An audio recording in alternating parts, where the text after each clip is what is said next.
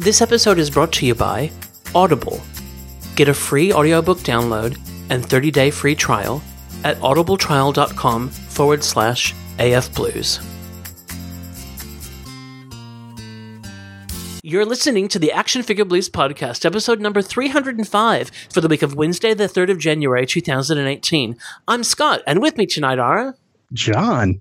And Adam. This episode is brought to you by Mike's Comics and Stuff, Loot Crate, and ActionFigureBlues.com.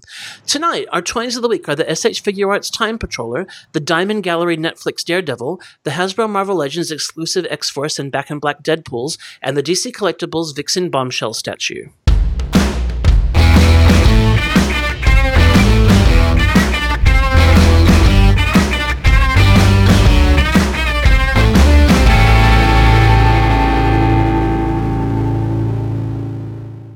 Adam and John, and John and Adam, how are you both? Well, Good.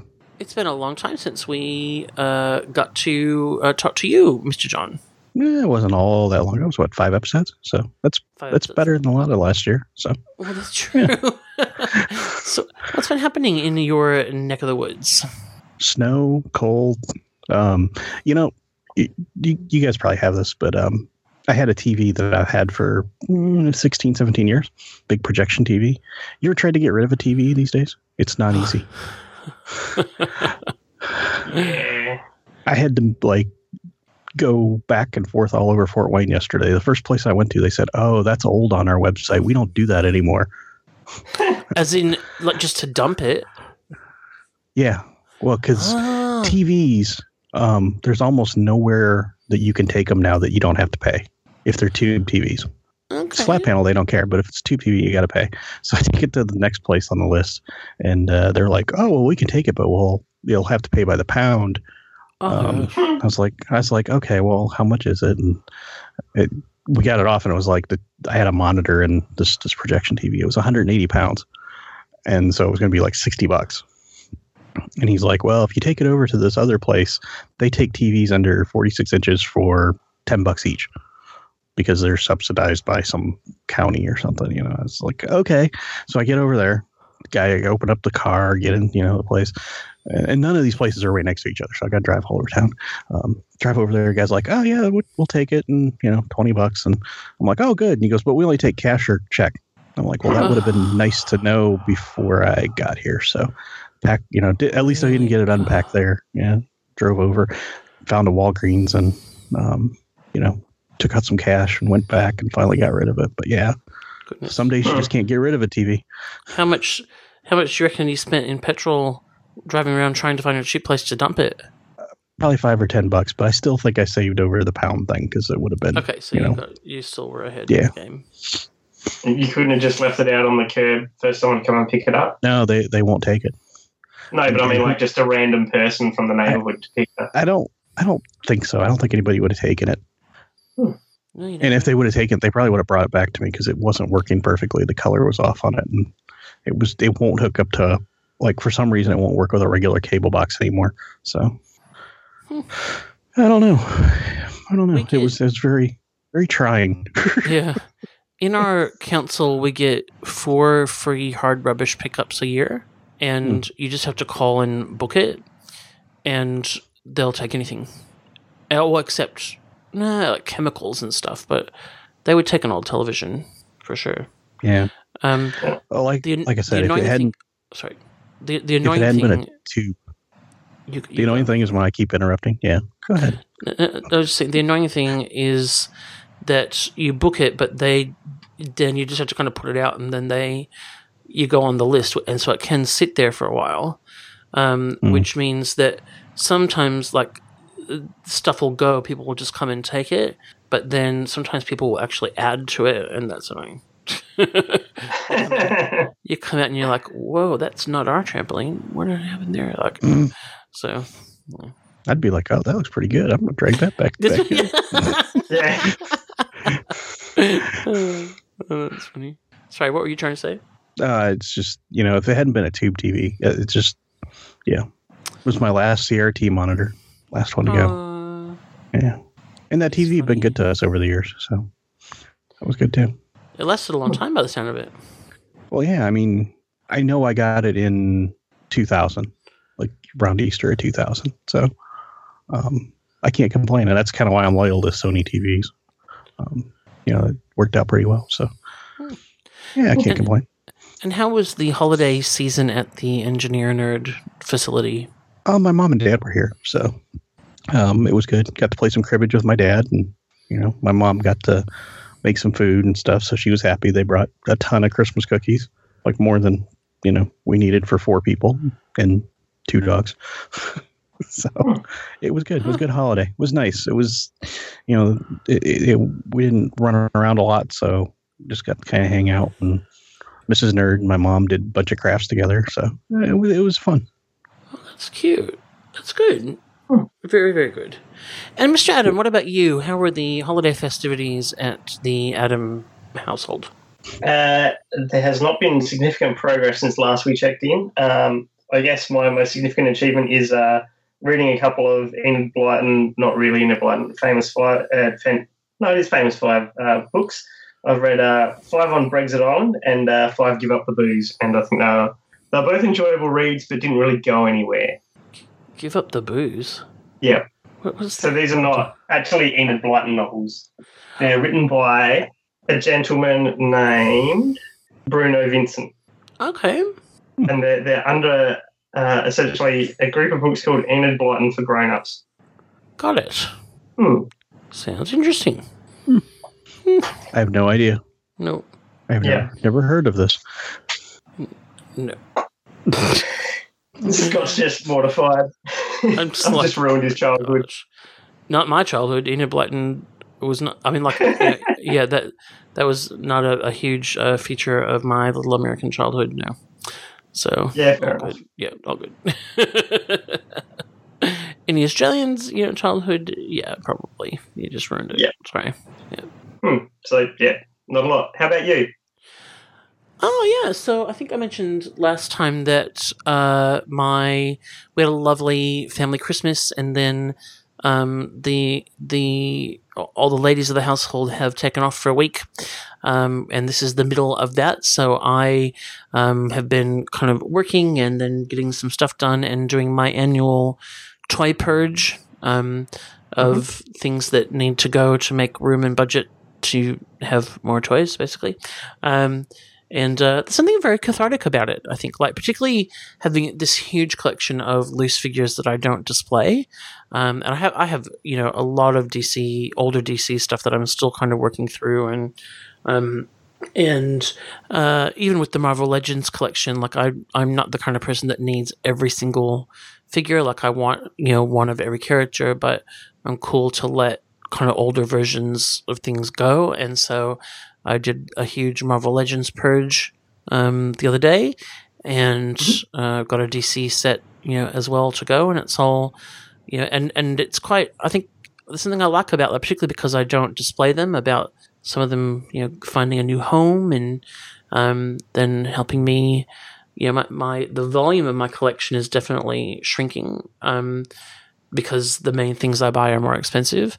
Um, but I think that's you know I drew this line a little while ago of I spend enough money, um, so it's a good motivator to do it so that I can kind of. I think because I'm collecting bigger things too, my schedule's a bit more planned out in terms of I know what's coming and then what the budget needs to be. So it's all kind of rather healthy and a little bit grown up. I don't know. It's weird. Hmm. Um, um, yeah, so that's all good, and I have got the um, undiluted attention of all the animals of the household, which is fun but also slightly overwhelming at food time.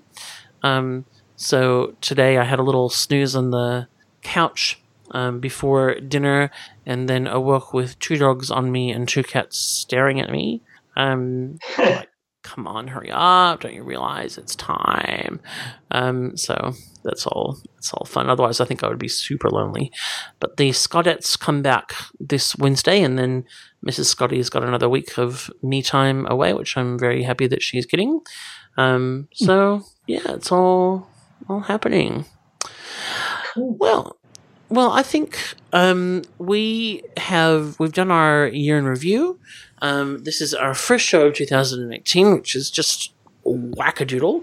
Um, to you know think that we've kind of gotten that far. It doesn't feel like 2018 yet, certainly. Um, probably because it's not 2018 when we're recording this, but you know, technicalities. Like, I don't know. Do any of you feel like it's 2018? No, but I'm living in the past here, so Well, compared to you that's that's true. That's true. So it's definitely closer to th- 2018 um, for us than it is for you. That's for sure. I think I'd written 2018 next to some notes I was writing at work um, a couple of weeks ago, but then I would have followed that up pretty quickly by writing 2016. So I, I have no idea what year it really is.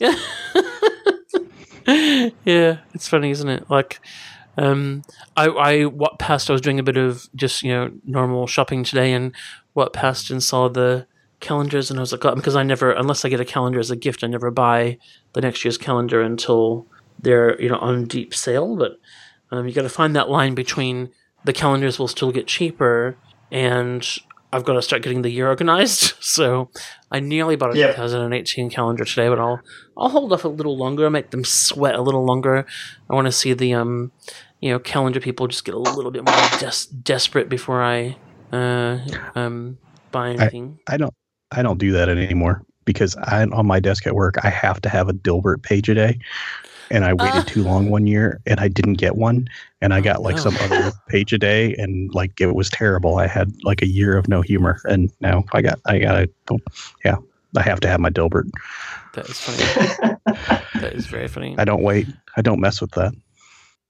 I learned my lesson. this year from my um, Secret Santa at work, I got a um, page a day comic book trivia calendar, and Hmm. it looks fantastic. I actually cannot wait to get stuck into it because, um, like, just the couple of ones on the box were like it's written by somebody that obviously does really know. Like, uh, so I was like, oh, I, I like this. Yeah, it's um, uh, I'm looking forward to it. I but I often fail at those you know page a day calendars. You kind of ignore it for a month and then go, oh my gosh, it's August. Wait, okay, got to rip, rip, rip, rip, rip, rip, rip. So No, I'm I'm good. Mine mine every day. And and Dilbert last year killed it. They they just killed it. Everything was like spot on stuff that I could relate to. So yeah. It's always fun. calendar, yeah. Well, Gilbert, Except except they changed to business casual and that's kind of disconcerting because now he doesn't have the tie, he's got a red polo shirt on. oh really? I'm not Yeah. up with my current Dilbert. Yeah. It's like a permanent thing, shirt is it? They, they I guess permanently it was like the last three quarters last year, so wow, yeah. That's that's um deep, deep, but man. accurate. but accurate. Well, yeah. Who wears ties anymore? Good grief. okay. Not me. No, not me. That's right. I when I finished in independent schools where you had to wear a tie every day, I was like, I'm never wearing a tie again. Ever. I've And I only- have some cool ties. I do too, yeah. But the the only time I've worn a tie once since you know, in the last five years, I didn't wear a tie to my mother's funeral because I was like, no, I didn't bring a tie. I don't have ties. Uh, like, uh, to be fair, when I packed, I didn't think I was actually going for a funeral. I thought I was going to have the kind of time with her before I have to go back for a funeral, and all just happened. But then, you know, my dad was like, "Do you want to borrow a tie?" And I was like, "I don't want to wear a tie." But then, um, when Holly had her, uh, when my eldest had her um, debutante ball, which is a is a thing. Um, I was talking to a friend's dad earlier in the day, and he was like, "So are you wearing a tie?" And I was like, "Oh, I don't think so. I don't really wear ties, whatever." And there's not much that could make me wear a tie, uh, but my wife made me wear a tie. My wife is the one, yeah. So you know, the, my wife is the one thing that you know could definitely make me wear a tie. yes, dear. Yes, I will. We understand. Yeah. Yeah. Yeah. That it's you know just kind of one of those unspoken rules. Like, yep, yes, yes, I will. Yep. Okay. Well, um, I think that another thing that we should probably do uh, is do some reviews. So I think Adam, we're going to have you kick off tonight. So we'll come. Hooray! Yay! For Adam is first, and we'll come back and we'll let Adam be first. If you like listening to podcasts, then there's a good chance you'd enjoy audiobooks as well. To make it easy for you, our sponsor, Audible, is offering our listeners a free audiobook download and a 30 day free trial when you go to audibletrial.com forward slash afblues. A book I'd like to recommend is Ex Heroes by author Peter Clines. Ex Heroes is the first book in a series about a group of superheroes trying to survive and protect what's left of humanity in the wake of a zombie apocalypse. It's a genre bending story that has something for fans of comic books, superhero films, and the whole zombie phenomenon. To get your copy of Ex Heroes for free and start your 30 day trial, or find another book to start your Audible journey, go to audibletrial.com forward slash afblues. Well, we have four toys of the week for your listening pleasure this evening, and Adam is going to kick off with the first one. So over to you, Adam. Thank you, Scotty. So my toy of the week is the SH Figuarts Dragon Ball Z Time Patroller Xenoverse Edition, the full title of this figure. Um, I don't think that it particularly makes a lot of sense whether you call it a Xenoverse Edition or not. I don't think that it's really distinguished from uh, Dragon Ball Xenoverse 2. Uh, so these are both video games, and this is a figure based off the video game, so it's not really canon for um, Dragon Ball, Dragon Ball Z, Dragon Ball Super, or Dragon Ball GT, if GT is still canon anymore, and I don't think it ever really was, but there you go. Um, so this character is the player character um, from the Dragon Ball Xenoverse games uh, as you would have them if you chose to make zero modifications when establishing your player character. So, um, bit of background Dragon Ball Xenoverse uh, takes the Dragon Ball Z uh, timeline, and basically there's villains going through that have disrupted the timeline, and you have to go back and fix events that they happen as they did in the original timeline by beating the shit out of people how else? Um, and therefore, you have to have a, a badass character capable of beating the shit out of people. Um, and that's what this guy is. So, get through the other background or other details of the figure. Um, it was released in 2017. I got mine in 2017. It is a Bandai figure, and it went for about 50 bucks US. The packaging is fairly standard for a Figuarts in terms of it's the the uh, window box with the wraparound onto the one side um, and the top as far as the window. Uh, you've got lots of nice graphic on the front sides and uh, on the back you've got a couple ideas. Well, actually, the side back doesn't really give you much in the way of ideas about how to pose, um, but it does also show you that there is a Trunks version of this. Uh, it also tells you one of the other things that you find in the box, which is that you get um, a couple of redeemable TP, uh, so rare in-game money medals um, for the Xenoverse 2 game for PlayStation 4. Uh, and if you actually open this up and you look under the piece of coloured cardboard that sits in the back, there is in fact the redeem code for that apparently this is only redeemable for the um, Japanese version of the game. I'm not sure why that doesn't carry over to US or Australian, but there you go. Um, I do not have Xenoverse 2, and I don't really care about going off to to get it. Um, and it's certainly not going to be something that, that, having a redeem code would have influenced me on either way. But had I uh, had the game and was interested in doing that, it would have been annoying. Um, the packaging. So you've still got the the standard tray with all the figure in it and the little cover that uh, clicks into place on top of that. Below that, you have the um, effect part flight stand. Well, it's really just an effect stand. Uh, it doesn't have a clip for holding the character. And that's in the usual little plastic baggie with sticky tape holding that onto the back of the tray. The figure itself, so the easiest way to describe this figure, for those that are familiar with Dragon Ball Z, but not the Xenoverse, is this is essentially Trunks in terms of from the neck down. Uh, instead of wearing a black singlet, he's wearing a yellow shirt of some sort, it may be a singlet, it may be a t-shirt. It's unable to be told because you can't actually see below uh, what is essentially the Piccolo cape that sits over the top of the Trunks jacket. Um, so for those that are unaware, this guy is wearing a blue denim jacket with the Capsule Corp logo on the left shoulder. Uh, he has a cape over that, which is a, a wraparound, so it's kind of um, it looks kind of like a an Araby type um, cloak kind of thing. He has a yellow shirt, uh, a nice chunky belt, uh, purpley grey pants, and some orangey yellow boots. Um, the cape is actually just about the most annoying thing of the entire figure. You have articulation because it's attached via a ball joint as far as the main cape piece. It's a single solid piece though, so you can't make it really do too much. Um, you can take the cape off of the ball joint, but you can't remove the piece that sits over the jacket, so that's there to stay.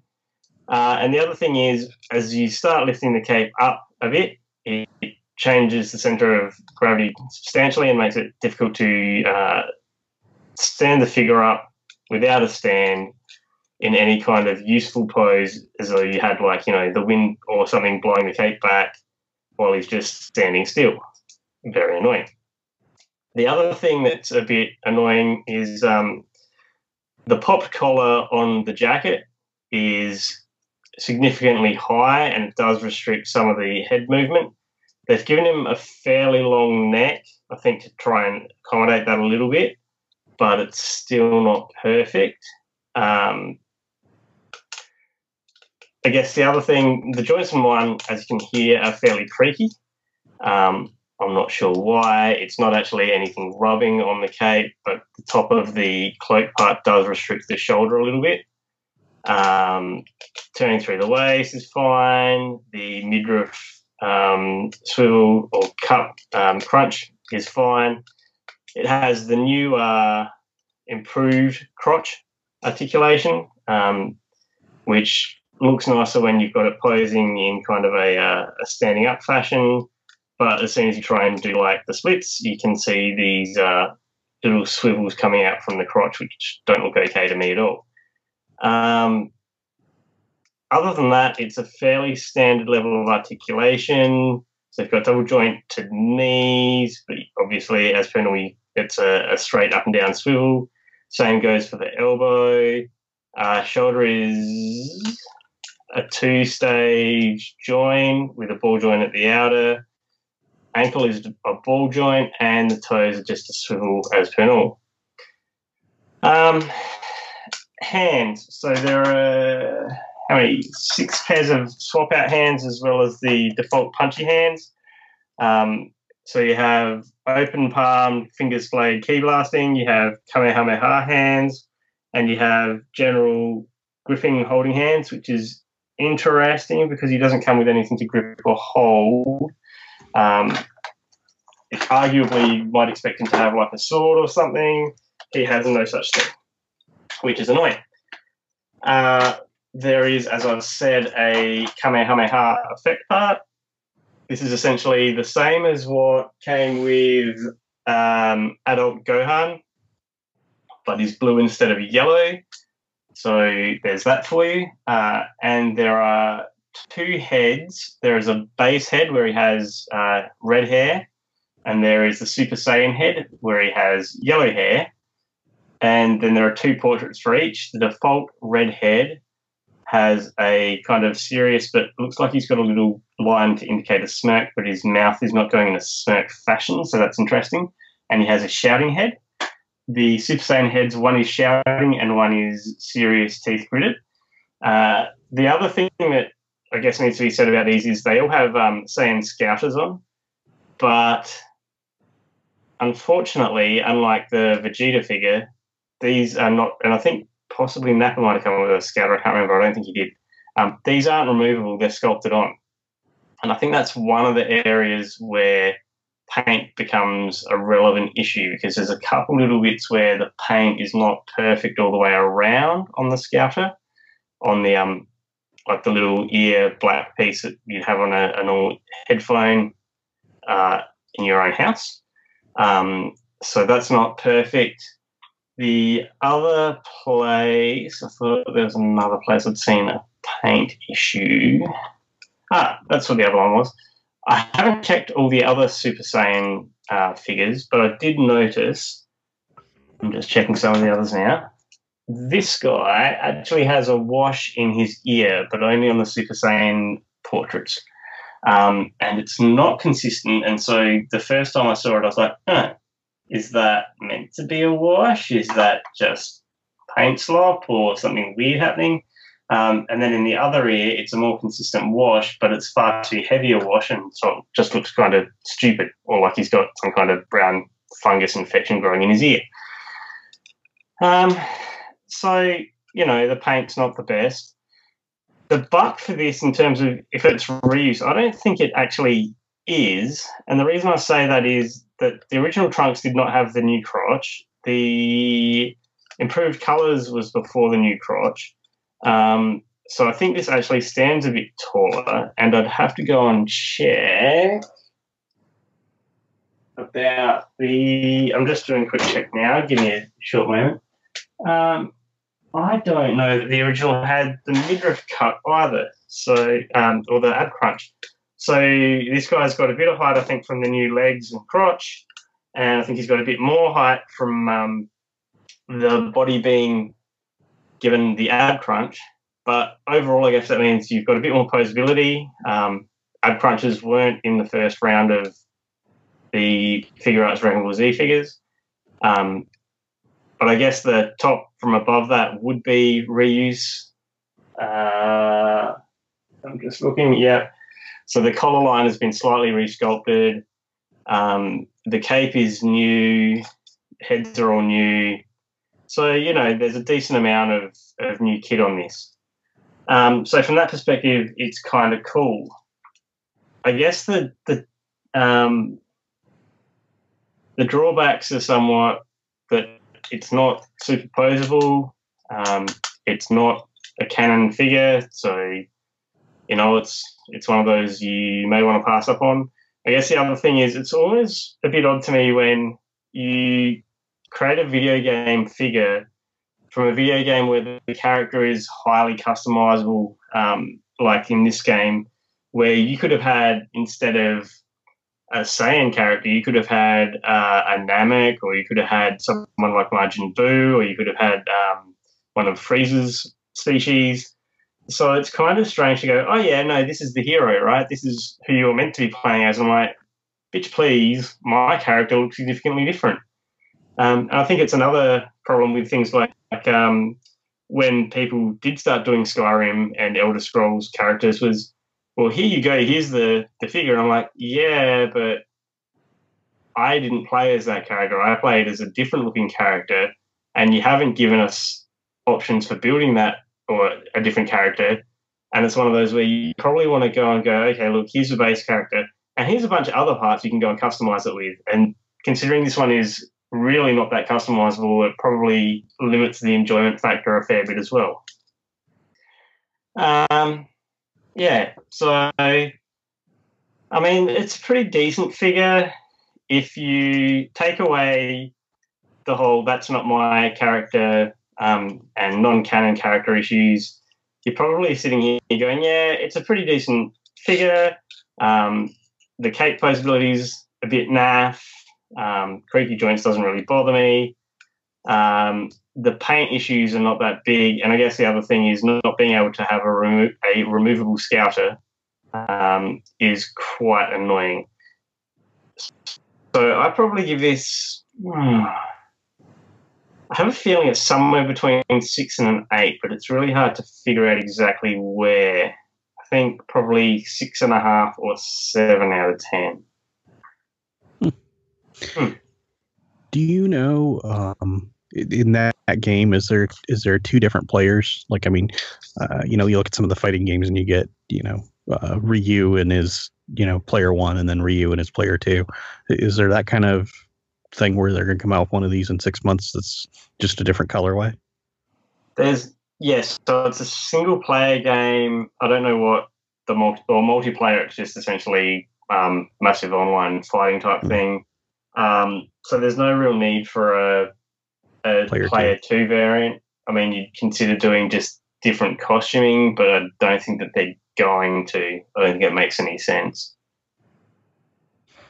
Unless it was like a Tamashii exclusive. Oh, hey, you can get this color or whatever. Yeah. Yeah, What- and I'd be pretty hard pressed to be purchasing that. On his cape, is there like a little cut in the middle of it, like in the front? Because one of the pictures I'm looking at it looks like there's like a little opening in the middle of the cape. There is not. There is Okay, not. that's just the way it must look in the picture, or is it a prototype picture? Maybe. This is from the Big Bad. Yeah, the very the Uh, very first one. Yeah, okay. Yeah, I see what you're talking about. No, that's not in my in the production figure. Hmm. I'm not sure why that would have been there in a prototype either. Okay. Unless the cape was removable at some point. I didn't know if there was an accessory that popped in it, or No. maybe. But I mean, if I take the back segment of the cape off, it does look like the cape sits on two little um, two little bits that protrude out of the back of the Hmm. figure. But it also looks like it's either glued on there. Yeah, I'd say it's glued on there. I'm not going to pull on that. Um, so I don't think that you can actually take it off. And if you did, it'd look kind of stupid anyway to have at least those two hanging off it, even if you remove the ball joint to the cape. So, yeah, I guess if you really wanted to have the figure without the cape, you could repaint a original trunks um, and just fit the head on it and see how you went. But, yeah, Looks looks like he's wearing a seatbelt for a belt. yeah, it's not the best looking belt ever. I think that's really the choice of colours more than anything. Very good. So this is is there going to be more in this uh, line from the Xenoverse or I haven't seen any um, solicited or previewed at this point. I guess if you're going to, you do some of the villains um, that aren't standard Dragon Ball or Dragon Ball Z villains. Um, so there's, I think, three or four of those. And I think there was a Kai of Time as well, so you could do her as well. Um, but yeah, I I haven't seen any of those being announced. When when he goes to uh, Super Saiyan, do they call that xenomorphing?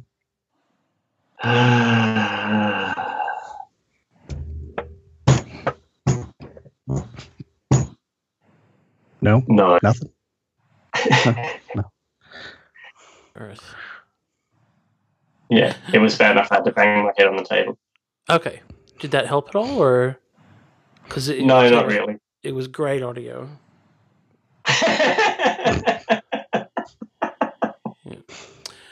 Okay, well, after that little bit of podcasting brilliance, um, we will take a short break. Thank you very much for that, Adam, except for the headbanging. And uh, we will come back with our next toy of the week.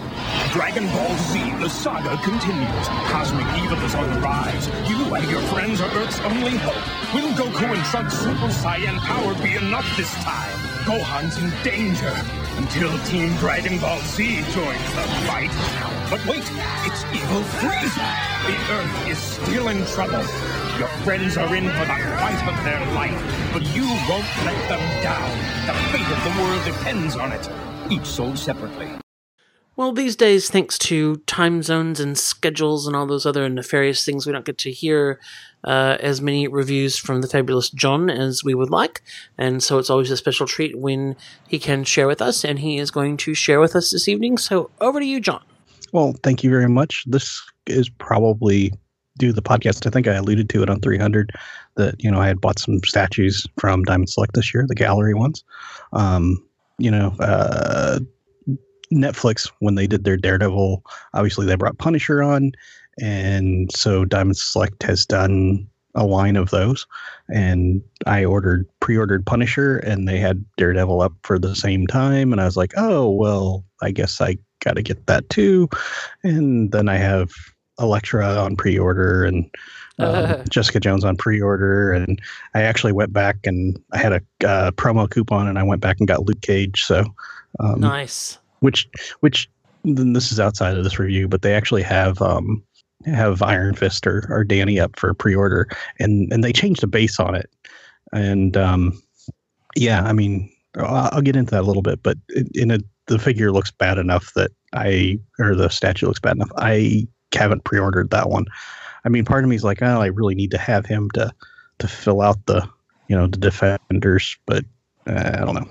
Anyway, I'm talking about Daredevil tonight because you know he was the number one Netflix show, or he was the first one.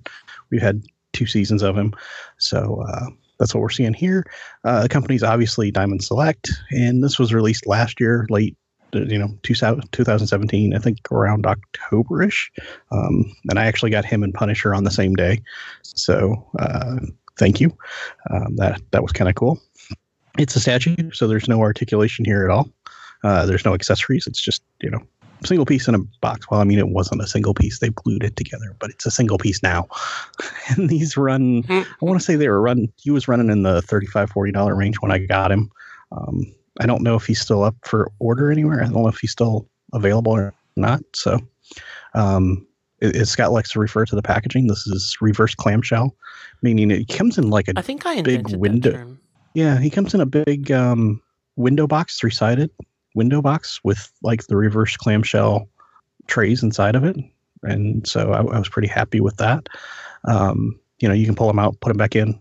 Uh, there's just a couple little pieces of tape to cut um, they actually have some on the side of the clamshells too, which um, you know you gotta um, cut to get them out, but that that's okay.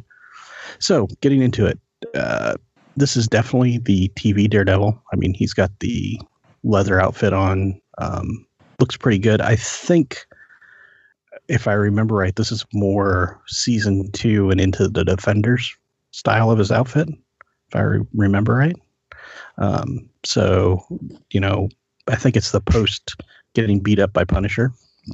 I will say that Punisher was the first one I opened because, as you know, I'm a Punisher fan, and this was the second one I opened, and um, he looks pretty good. I don't necessarily. There's some things here that I, I don't like as much as Punisher, and there's some other things that are are just as good. Um, he's very museum pose, which is you know facing straight forward, and he is standing on a little bit of rooftop um, so like a little square, it looks like a rooftop for like a Matchbox car um, building. It's about that size, but it, it's finished all the way around, which, which I like. Um, I kind of understand a little of kind of your problems now with with bases, um, because I've tried to get him and you know some of the other statues kind of together in a grouping, and, and it's a little more difficult because just because of these square bases, while they look cool and they fit all the characters, um, you, you, know, it fits that defender street level. Hey, we're all going to go stand on the rooftop and look cool. Um, it it does make it to where you can't kind of get some of these characters up on one another. I was really hoping from the pre-order pictures that maybe those would kind of um, fit together in a diorama, but they're all different colors and heights and sizes, and so th- they are not the same. Um, oh. You know, uh, so it's it it works but it kind of limits your display ability, I guess. And they're not removable, so um, that's another thing. Uh, one thing I was impressed with on the paint on all, on him, uh, all of it is is really crisp, except for the head. I'm going to talk about that in a second. Uh, a lot of little silver buckles here and there, uh, little silver snaps, that kind of thing that you can see, little rivets. Um, I, I like that. You know, obviously I like the finish. Uh, not too much of a wash. I mean, I, he has a little bit on on a couple of places, but not overly done, but not um, just just about right amount of wash. You know, it's not overwashed, it's not um, underwashed. It's just just enough to bring out the detail. I think. Uh, I was talking about scale before. Um, well, let me before I go to that, I'll talk about his head. Uh, this is a master devil, obviously. Uh, so he's got the the helmet over his head and the bottom half of his face is showing and this is the one area where the paint for me is not what it should be um, in the in the show he matt tends to have like a uh, you know a two three day stubble kind of going on which i don't know for a lawyer that seems kind of odd but but but he does have that that, Trend, that beard thing going lawyer, on trendy lawyer yeah maybe maybe they don't trust you know the blonde guy with very sharp razors. I don't know. So because you can see the the lower half of his face, um, they, they've kind of made an attempt to um, paint that beard on, and they have not done a good job. It kind of looks like, hmm, it looks like grease to me, you know, to be honest. Or um, if you if you remember back, way back, th- there was a Ken doll where you could color in the beard, the beard with like a little Mhm. magic marker and then shave it off. That, it looks like somebody did that to it. Like you know, to me, I, I don't. Oh, so. It, it looks to me like you know in Team America when they metamorphosize Gary to look like he's Middle Eastern, Mm, and they basically Yeah. just stuck a couple bits of tuft hair on him. It looks like that to me. yeah, it just doesn't. It doesn't look good compared to the rest of the figure, and and that's the the thing that kind of pulls me out of it is just that little bit of flesh that's showing. Um, you know, the armor all looks good, and and it's just where the the flesh is showing just doesn't look. It needs like texture to it where that beard is, I think, and and it doesn't have it, and I I really think that's what doesn't work with with this. Um, one of the other things that doesn't work for me is is the scale. I, like I said, I started to mention that and then I, I backed off. Um, like I said, I had opened Daredevil first, and and or I'd opened Punisher first, and I was I was pretty okay with that. Um, he actually comes holding, which I wish was removable, um, a Daredevil helmet. So Punisher's holding a Daredevil helmet. Obviously, the Punisher's intended to be the end of um, season two of Daredevil. If you haven't seen it. Uh, but that helmet is not the same scale as Daredevil's head. It's it's quite a bit bigger, and, and it's it's visibly bigger when you see it next. You know, when you have the two of them next to each other. But only on, top of that, um, Punisher's probably almost three quarters of a head higher. Um, and and the two actors are about the same height. You know, Punisher's not intended to be like a six five, you know, bulky guy. Um, so uh, he's he's either Daredevil's too small or Punisher's too big, and I'm leaning towards um, Daredevil being too small, only because uh, of him next to Luke Cage, and um, I've I actually just got Elektra yesterday, so after seeing them all together, I really think this this Daredevil is too small. So um, and, and uh, you know I, I hold out hope because they just announced a second Punisher statue. I'm really hoping that maybe they will go back and do a, a second Daredevil, but then again, he'd probably be on a different base. So, um, you know, it's it's a catch twenty two. Uh, I mean, he he looks. I wish they were all like museum posed and facing the same direction. Punisher's looking off to one side, so either you display him looking forward or you display him looking to the side. Um, Daredevil's kind of the one looking forward, but in a very static museum pose. Uh, Luke Cage is is like ready to fight. He's he's got one leg up on a uh, vent and he's got his fists out and he's ready to go. And uh, Elektra is like actually taking a step forward. So out of all of them, this one, if I was just going to buy a Daredevil statue, this would probably be okay. Um, it's a good representation of the character. It looks like the TV version, um, but uh, you know, by, taken by himself, he's probably if you really like just that character, probably will satisfy you. But if you put him in with the other ones, he doesn't look as right as he should.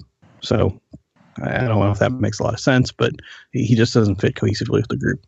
Um, one slight thing that kind of adds to that is if you look at him next to Punisher, his boots look like they're he's wearing Punisher's boots, and it looks like he's Punisher's wearing his boots. Like the his feet are like bigger than Punisher's, and that figure, like I said, is a, is about three quarters of a head taller.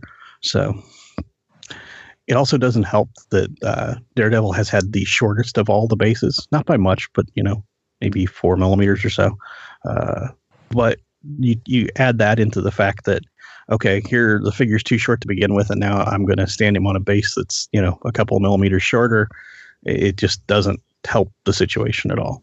So It's tricky, I think, how much expectation you put on companies for stuff like this because I, you know, I understand that just the way that the modern production process works, that most of the people that work on this stuff are not physically in the same place and they use lots of different uh, sculptures, etc. in the in the process, and then also where it gets printed and produced.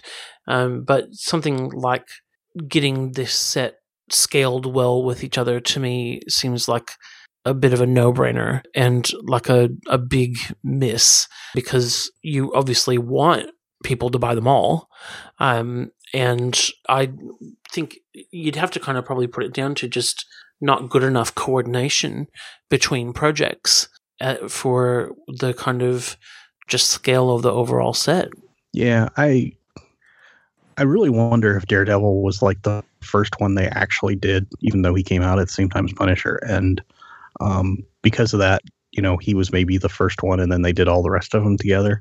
I, I'm just not sure. Um, I, I'm really curious now to see Jessica versus Luke to kind of see how she looks.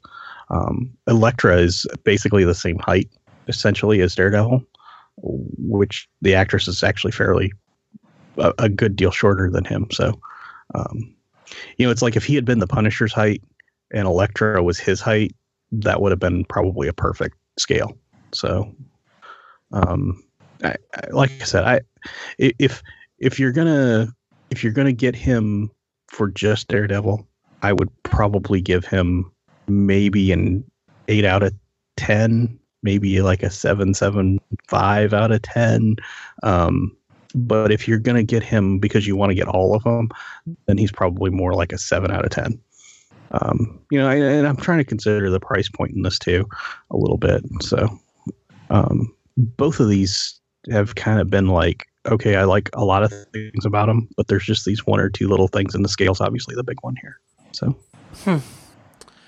Well, thank you for that, John. It's like I said, it's always great to um, hear your reviews, and it's also great to um, see, you know, how the way that people's collecting evolves. Um, on our year in review show, I talked uh, a bit about Diamond Select and you know what I've really enjoyed from them in 2017 with the real development of the gallery line, and you know I, I think there are better examples of it um, succeeding than this particular piece for the reasons that you've that you've mentioned. But I still um, really like the fact that they are putting out um, these uh, collectibles at a different price point. Um, that because you know there are you can buy stuff in a similar or even smaller scale for a lot more, and that is not friendly to you know anyone's budget. But you know for some people, it's either a line they don't want to cross or they legitimately just can't afford it. Um, and I, I think that overall in this line that they're doing a really good job of providing some really really good quality um, pieces. well, don't don't don't get me wrong, because I you know I like the fact that I'll be able to have them all except for Danny, maybe. Um, you know, I, I like that. I can tell you this: if I had known the Marvel Legend series was coming before I pre-ordered these, I don't know that I would have. So, um, I might have. I probably would have ordered the Punisher no matter what. So, you know, at that price point, but um, yeah. Have I- you I- got the Marvel I- I- Legends yet? Yeah, Okay. I actually pre-ordered that case, and then now they're everywhere, and I'm wondering why I went through the trouble of doing that. But It's always the way. It's like if you had, you wouldn't if you hadn't pre-ordered them, you wouldn't be able to find them. So well, it was one of those that you know it didn't. It was up for pre-order, and nobody was talking about it. And um, I mean, maybe I didn't pre-order it. Maybe I just ordered the case because I couldn't find them anywhere. You know, and and I, I think if I remember right, a wave that was on pre-order at, that came out that was pre-ordered after them but came out before them or something and i was like oh i wonder if these are going to be short packed or something. So i was really worried about finding jessica in the in the legends ones. I thought she would be the one that was hard to find but apparently none of them are. bullseye. the bullseye is very cool. I actually didn't keep him. Um, i Oh, sold really? him off but Oh, poo. yeah. But but as as a comic person um you would really love that figure because he Uh, is I know, he's I definitely a comic bullseye Yeah. i just kept the the tv and film ones because that's my thing you know So- i think i asked and nobody spoke up Oh, really? Oh, that's probably Yeah. fair. Yeah. because ben got the blade Ah, Ben got the blade. Mm, Hmm. but not the bullseye Okay. All right. I'll forgive you then. it wasn't eddie's Yeah, that's fine. then we'd have a completely different issue. That would be bad. All right. Well, thank you very much for that, John. Always great. As you said, and speaking of Eddie, uh, while he couldn't join us for uh, this recording, he has sent in a very Deadpool-y uh, review, and so we're going to hand over to that next. Hello, guys. It's Eddie here, and today I am going to be talking about Marvel Legends, one of my favorite topics to talk about, but it has been a little while since I have had a chance to discuss this line of articulated plastic Marvels. Normally, I would be doing a figure breakdown with uh, Ben and sometimes Scotty on Marvel Legends, but I'm pretty sure I'm the only one picking up uh, the figures that I'm going to be talking about today, and that is, of course, my boy Deadpool, Wade Wilson. He has become a little bit popular in recent years, if you haven't noticed. Uh, he might have had a very successful film franchise, as well as capturing the merchandising zeitgeist. So, being that he went from really struggling to get Marvel Legend figures out there despite his popularity, at least in the later years. Uh, it sounds weird, but when he was first announced for Series 6 of the Toy Biz line, there were a lot of people who seemed confused and wondering what this Spider Man looking dude was. I think I was one of a handful of people who was squealing with joy, and a lot of people were quite disappointed to uh, learn who only knew him from that Series 6 Marvel Legends. He'd never actually interacted with Dupe up until that point. so it was a bit of a weird combination that uh, threw a few people off. Uh, but cut through to modern day, and we are starting to see a barrage of Deadpool figures coming in. Now, Deadpool does fall into a bit of a weird category. He is often thought to be an adult aimed character. Uh, really, this is something more of recent, if I'm going to get nerdy for a tick. Uh, really started not in the comics, but in the video games. Uh, and then they uh, obviously had the R-rated movie now. There is a Deadpool Max book. It ran for, I think, less than 20 issues. But apart from that, all of Deadpool's stuff has been in that same PG level of Marvel that uh, Spider-Man and all the other books get published under. So Deadpool being this level of adult really isn't a com- common thing when you get into the character. It's just more in the media that's more widely known uh, by the public. So uh, Florida mums and that are probably going to recognize him more from an R-rated movie than a uh, team up with Wolverine. So I think that Hasbro might be playing it a bit coy here with Deadpool products, although we are getting a whole wave of Deadpool figures next year. So, I go figure, I am might be completely off here. Uh, but what ended up happening this year is we got a bunch of Deadpool exclusive figures being released. The first one we got is uh, the Back in Black Deadpool. So this is Deadpool based off two different storylines. Uh, first, Wade Wilson's Secret Secret War, and uh, the Back in Black that they figure takes its name from. And for those that don't know, this story falls into a really weird spot in uh, whether or not it's continuity.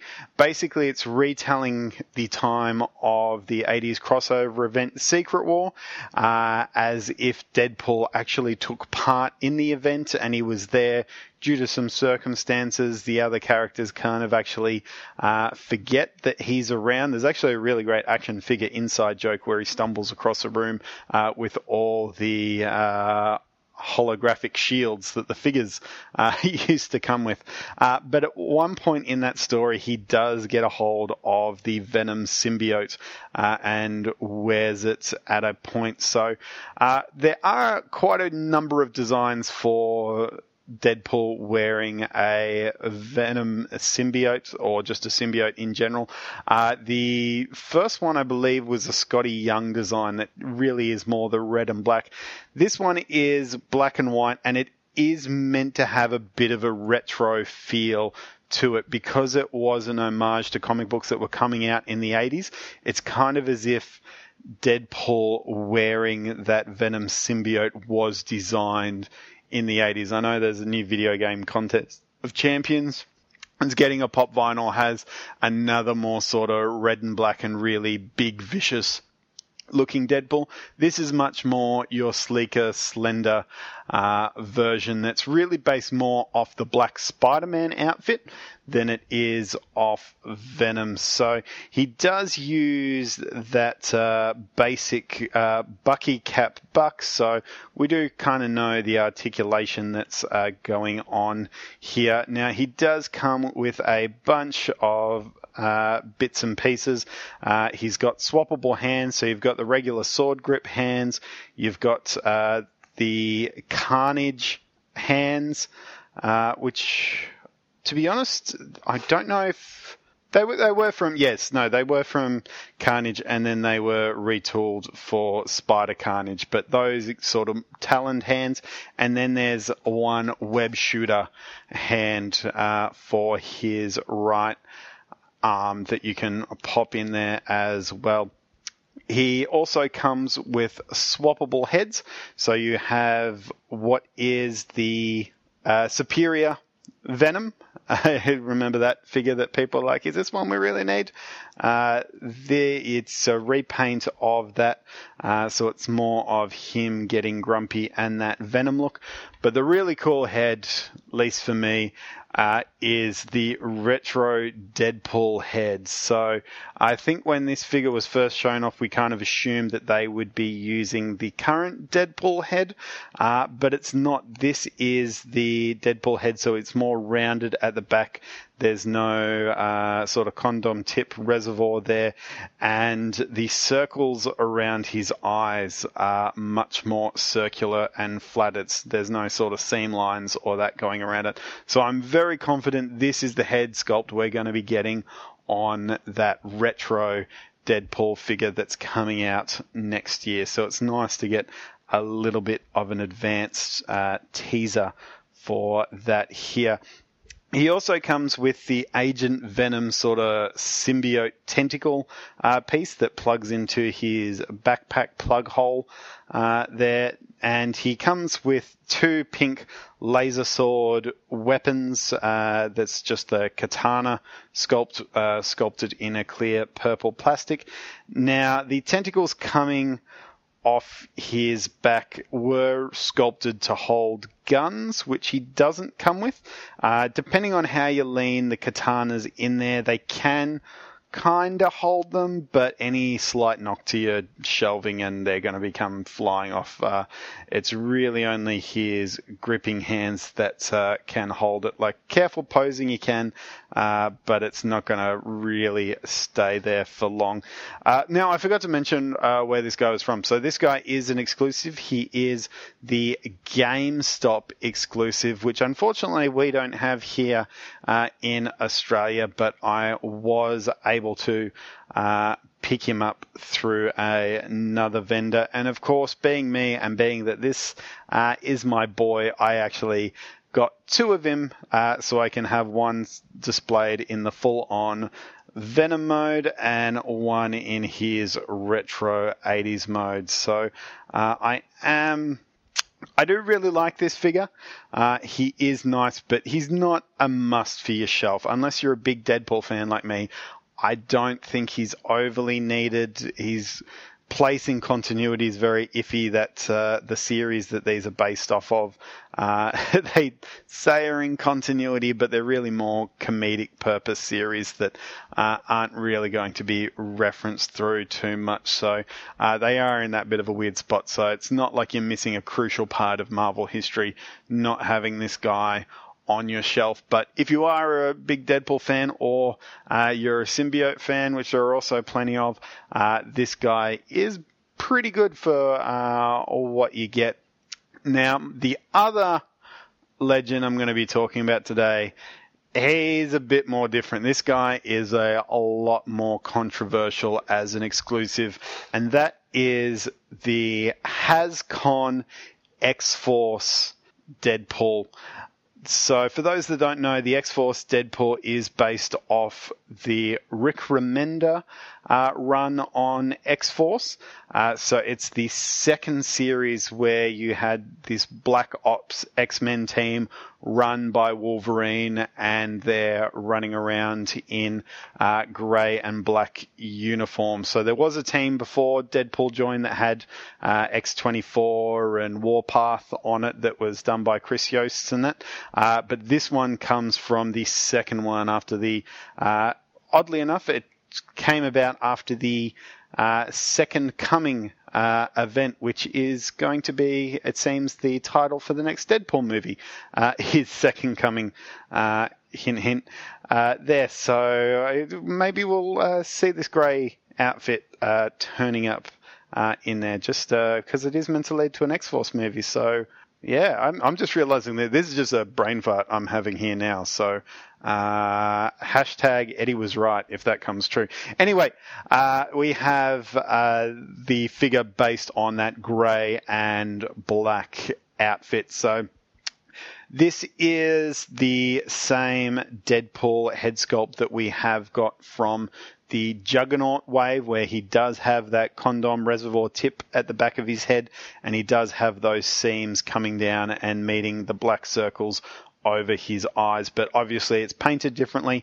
So he does have red eyes and it's uh, grey around and not red this figure, it's the body that changes a little bit. So not really the body. Uh, he is still on that Bucky Cap buck, but his forearms and his lower legs are just the basic designs of that buck. So he doesn't have the shin pads or the lower arm uh, gauntlets on like the modern day figure does. He also has a different belt. It is an X Men belt, so it's still got the pouches around with the X in the middle don't know if we've seen it before, but I think we might be seeing it again later on uh, with the classic Deadpool that I mentioned is coming uh, next year and he's got his uh, straps that were on the Deadpool we got last year, uh, this time painted black, and he's got his katanas that slide in there. Now, where this guy is cool is like that one from the Juggernaut wave, he does come with a ton of accessories. So let's go the boring to the more interesting. So uh, he does come with a swappable head. Uh, it is uh, the exact same sort of Freddy Krueger pizza phrase head that we got with the Juggernaut Wave, Deadpool. They're very much based on the Tony Moore artwork difference with this guy is that he's actually got eyes that are painted in a slightly more green tinge uh, than the Juggernaut one, and he doesn't have any sort of darker rings or bags around his eyes like that one has. Slightly different uh, brown wash too. Uh, could just be coincidence or difference in paints uh, thinning when I compare it. Does slightly give it more that Jerome Opeña almost muddy coloring that the artist has that the series that this uh, Deadpool is based off of. Uh, so it could have been intentional, but it's hard to say fully. Uh, he does also come with the taco that that same figure came with.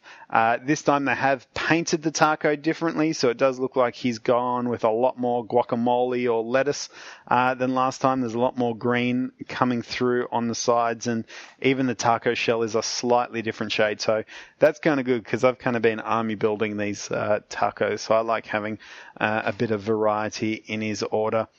Now, there was a weird laser type gun that came with that Juggernaut Deadpool. Uh, I keep calling Juggernaut Deadpool, but I, I want to sort of start calling the Taco Deadpool, which unfortunately this guy comes with the Taco, but uh, we'll call this guy X Force Deadpool and the other one Taco Deadpool just for ease. Uh, so Taco Deadpool came with this silver type laser uh, gun. Uh, the X Force Deadpool comes with that same laser type gun.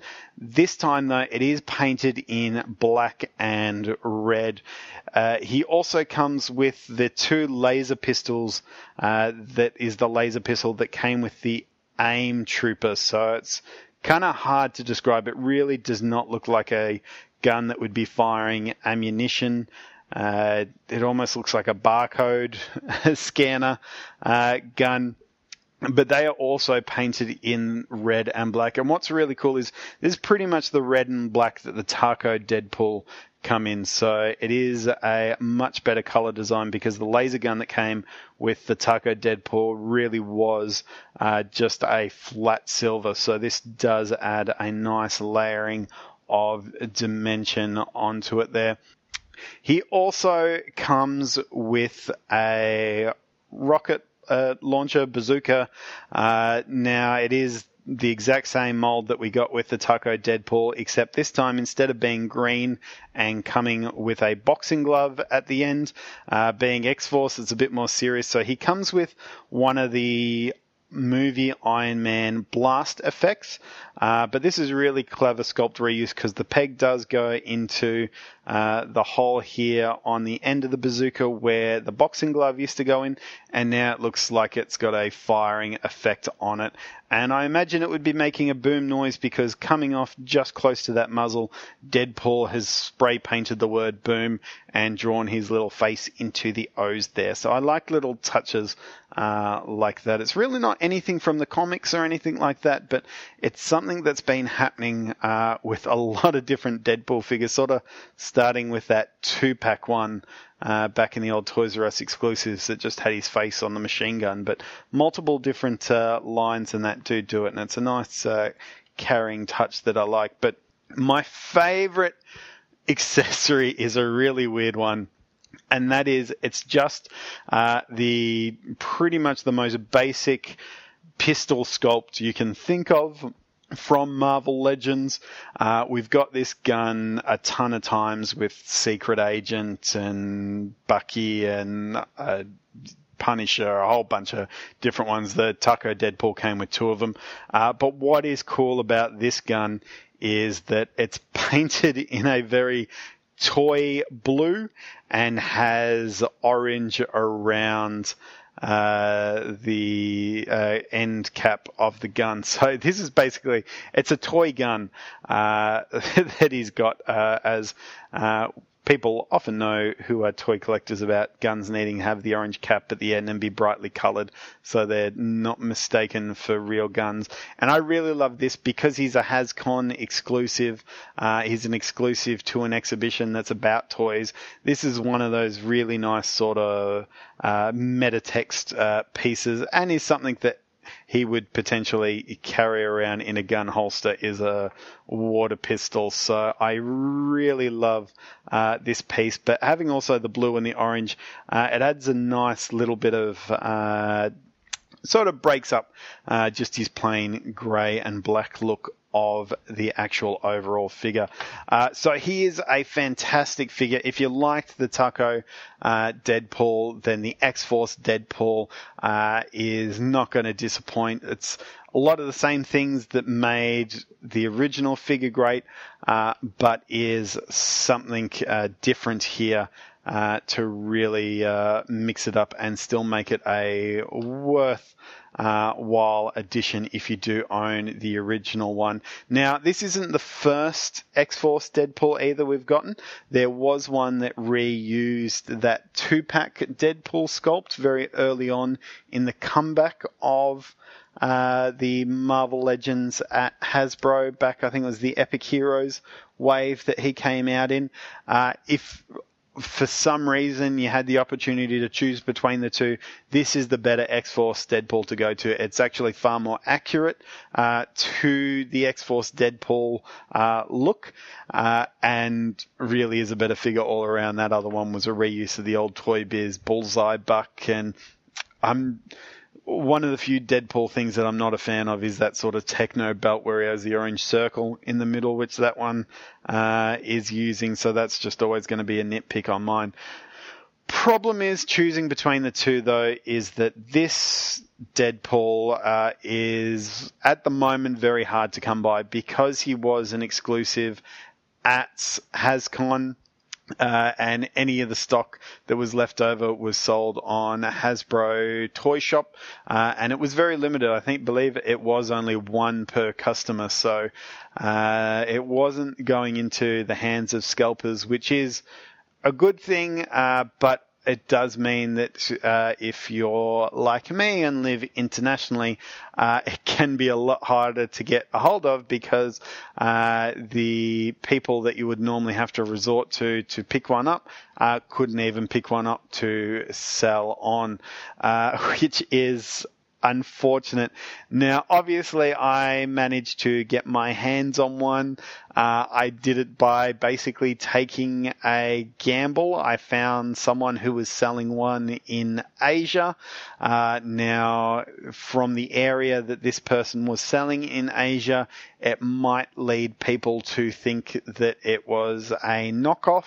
Uh, I was kind of concerned, uh, but took the gamble anyway. And uh, once I had it in hand, was very relieved, but still spent a lot of time poring over some uh, legit websites that I knew had their hands on proper versions and just double and triple checking everything I could to make sure uh, that this guy was the legit piece. And I, I'm happy to report that I am extremely confident that this guy is not a knockoff. If he is, then the knockoff game is improving and getting to that uh, really high end mark. Uh, so I, I did get lucky uh, there on that one.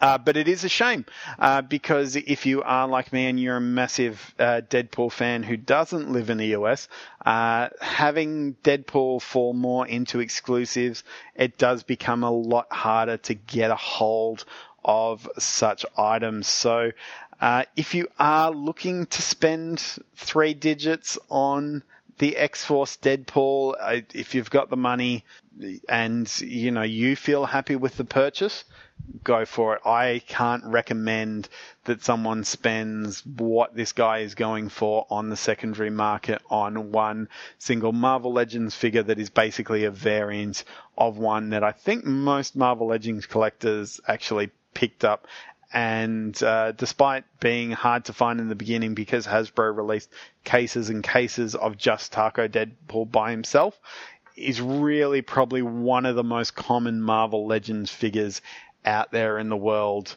uh, today, I would have to imagine, in terms of the amount of figures produced of him. So, uh, chances are you've got a hold of that Taco Deadpool. This guy is, in a lot of ways, just a variance of that. Um, as I said, though, there are enough changes to make it uh, so that he definitely does feel different, but I, I wouldn't be too devastated if you do just have uh, that original X Force Deadpool on your shelf as well as that uh, Taco uh, Deadpool. And one of the reasons I feel I should say this is because it does look like we're actually going to be getting two waves of Deadpool Marvel Legends figures next year. And that second wave is going to have multiple Deadpool figures. And there's a good chance we're going to see this X Force figure re released there. And what they'll probably do is change up the accessories. So that one might not come with the taco and head sculpt and or the gun might be painted in its regular colors and that way they can get away with still having one being a Hascon exclusive and that still being a special piece, but at the same time getting the main figure out to people because X Force Deadpool is very popular. Uh, it always amazes me how popular uh, the X Force run is with collectors, considering it wasn't the biggest comic book of all time. Uh, it, it wasn't a bad seller by any means. I don't want to throw that out, but uh, it's uh, always interesting uh, for me to see how many collectors get behind uh, the X Force motif, considering there's actually not been that many figures released in that style. And as a personal nitpick, they often get the teams kind of mixed up and confused in who's in what. But considering there haven't been that many releases in the style, then you know they're they're there forming their own team. Uh, but for me, as a Deadpool collector, I am uh, very happy at the moment having these exclusives. So uh, I'm not going to give him a dolly rating. Uh, it's more just a discussion than a uh, review like we'd normally do uh, for a toy of the week. Although Scotty will kill me now because that's going to probably mess up his intro. So uh, let's say that it started off as a toy of the week and now has become more of a philosophical uh, discussion. But uh, I would feel there's too much bias and not enough for recommendations here with the figures. But I, as a Deadpool collector, am very happy at the moment. So that will wrap things up for me here, guys. I'm going to pass you on to the next segment and I'm going to go off and play with my figures. All right, good journey. If your collecting addiction is a hard itch to scratch, then you might like a bit of insurance that you always have some new goodies on the horizon. Loot Crate is the world's favorite subscription box service, and they're currently offering AFB listeners 10% off any of their flexible subscription plans.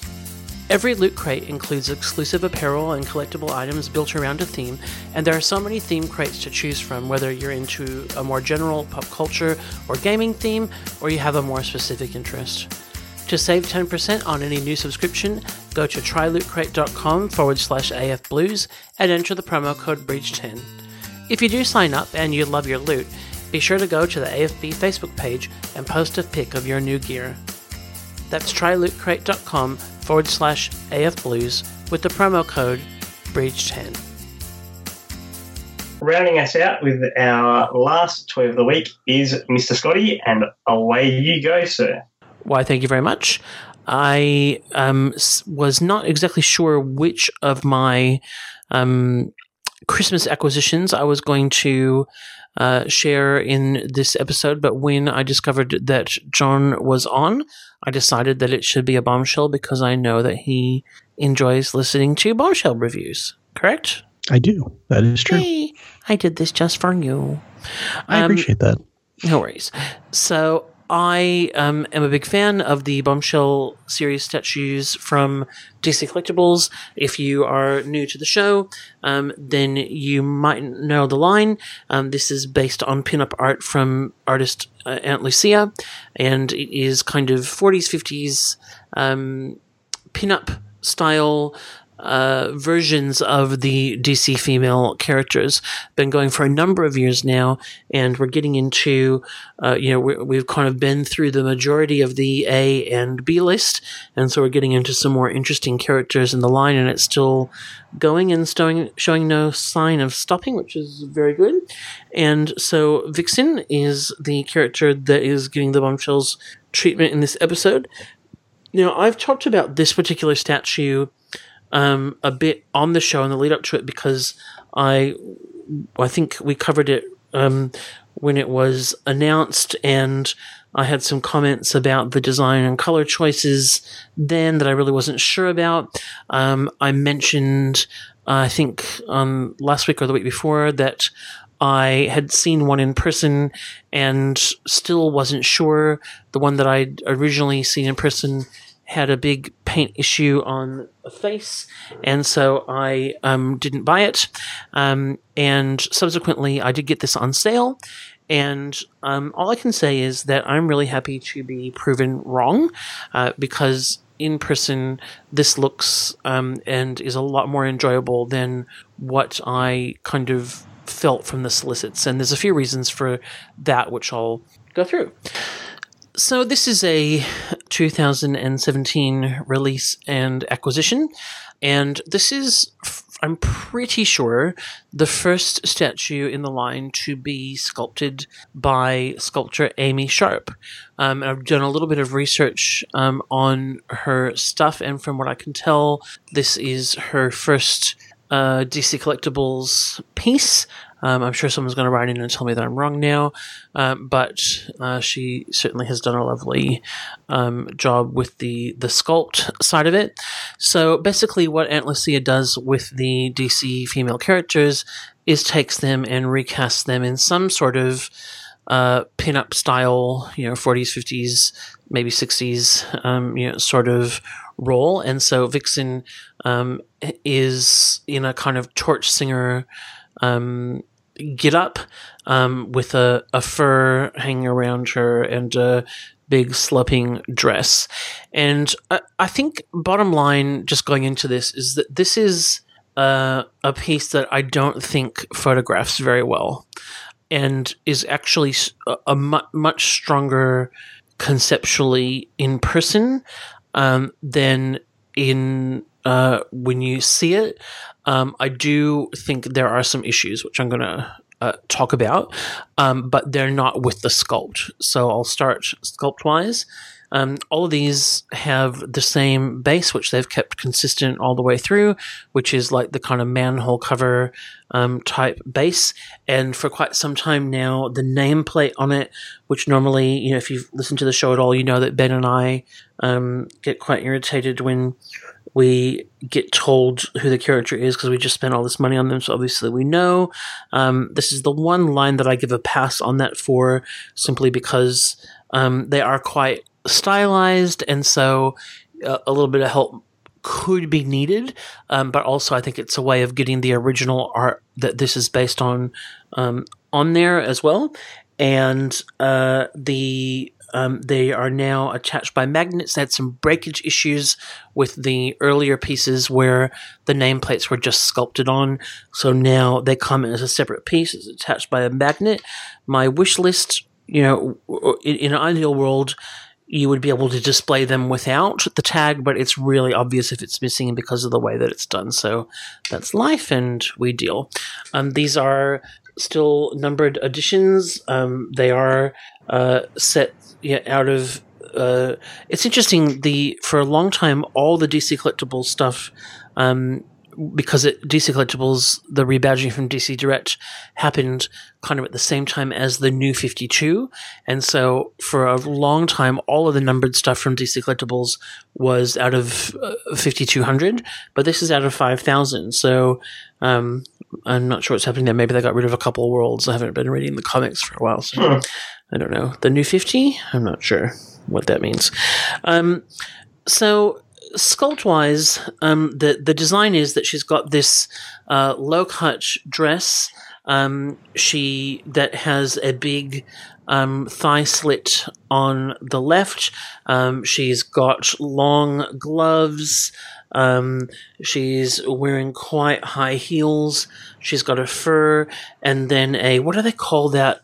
Uh, uh, um, oh, so like when when I first looked at her neck, I thought that it was meant to be just like a you know a big piece of fabric around it, but it's actually like those really highly stacked pearls that kind of form a cuff, and you can see when you look at the back, there's kind of meant to be the join um, of them.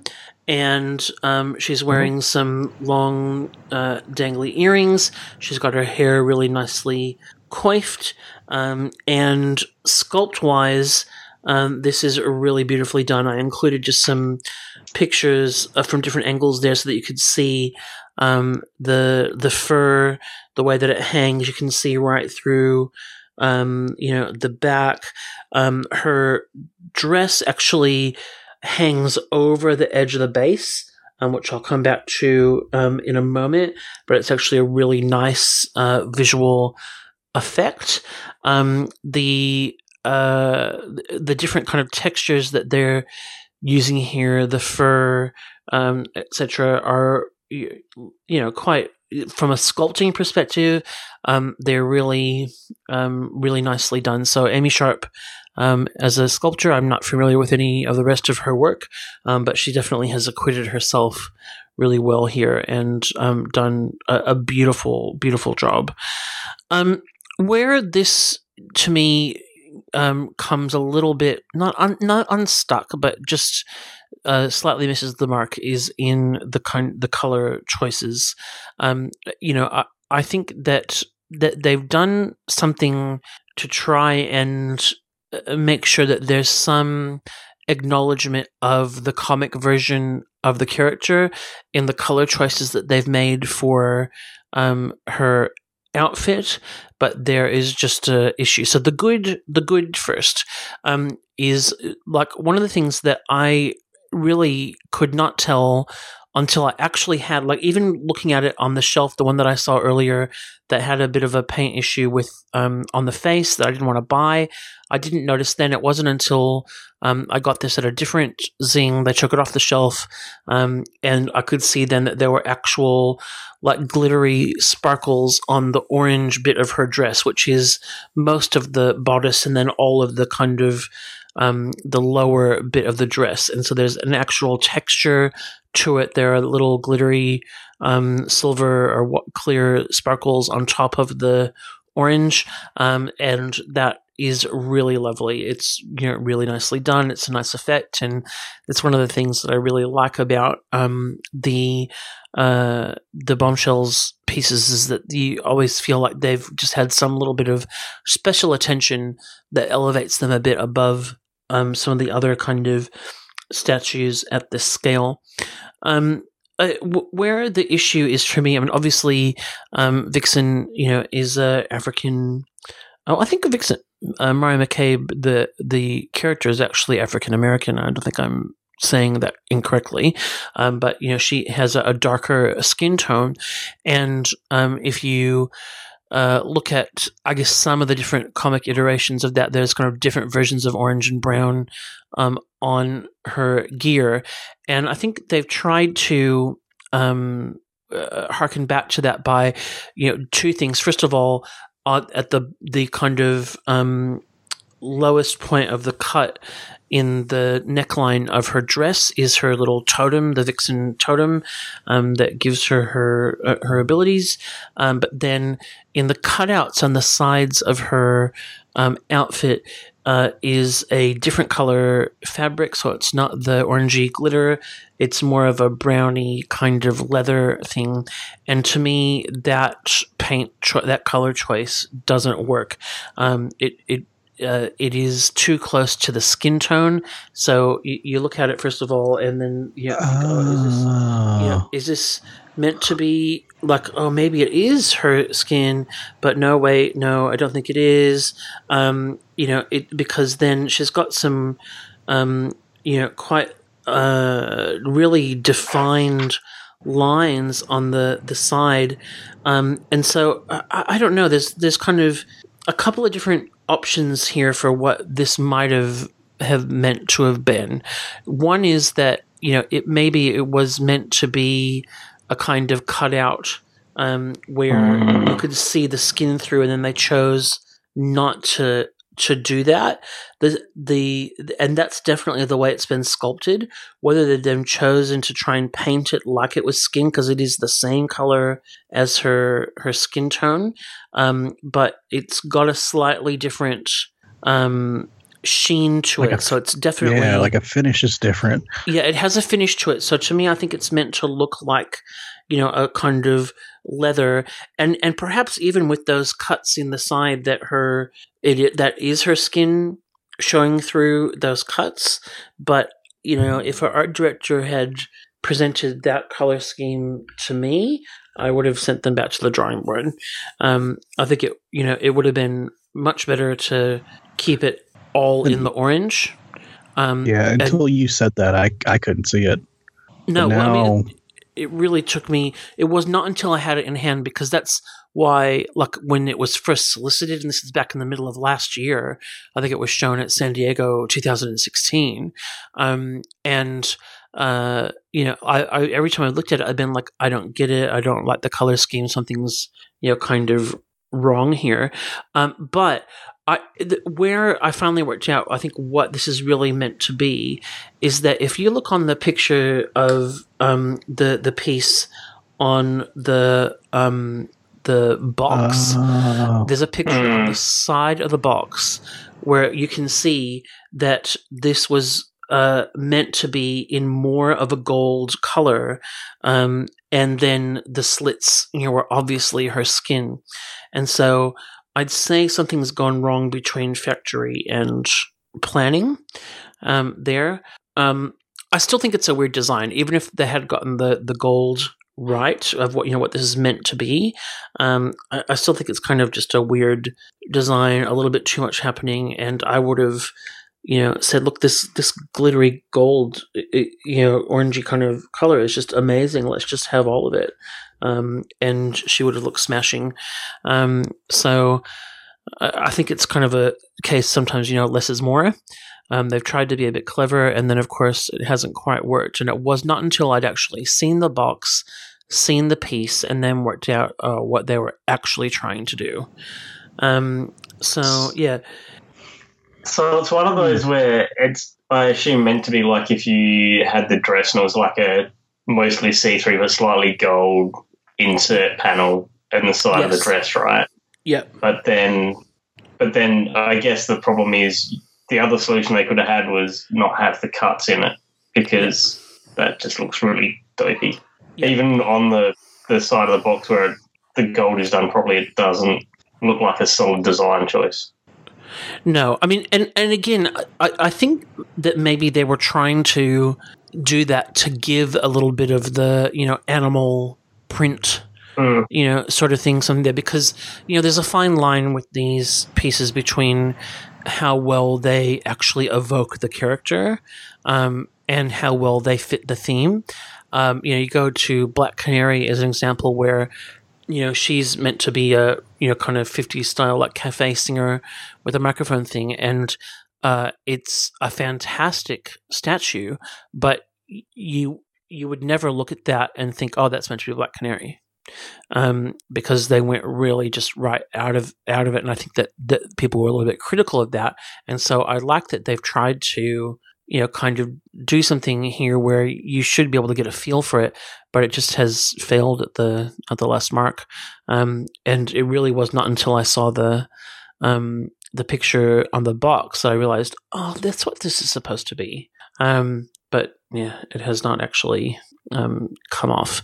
Um, the other the other thing too, just in terms of looking at the um, uh, the Ant Lucia pinup as opposed to the actual piece, is that um, her hair in what's been painted is much darker than the uh, the the hair in the pinup has got a bit more of a, some highlights in it, and I actually prefer that because what I think they've done by kind of going darker with the hair is that it it, it looks a lot better in person than what I originally thought, but it just kind of makes her look a little bit matronly or something. I'm not, I'm not sure. Um, mm. So yeah, I mean, this is a, I, I really like Vixen. She's a, a fun um, character, and I'm glad that she made it into the line.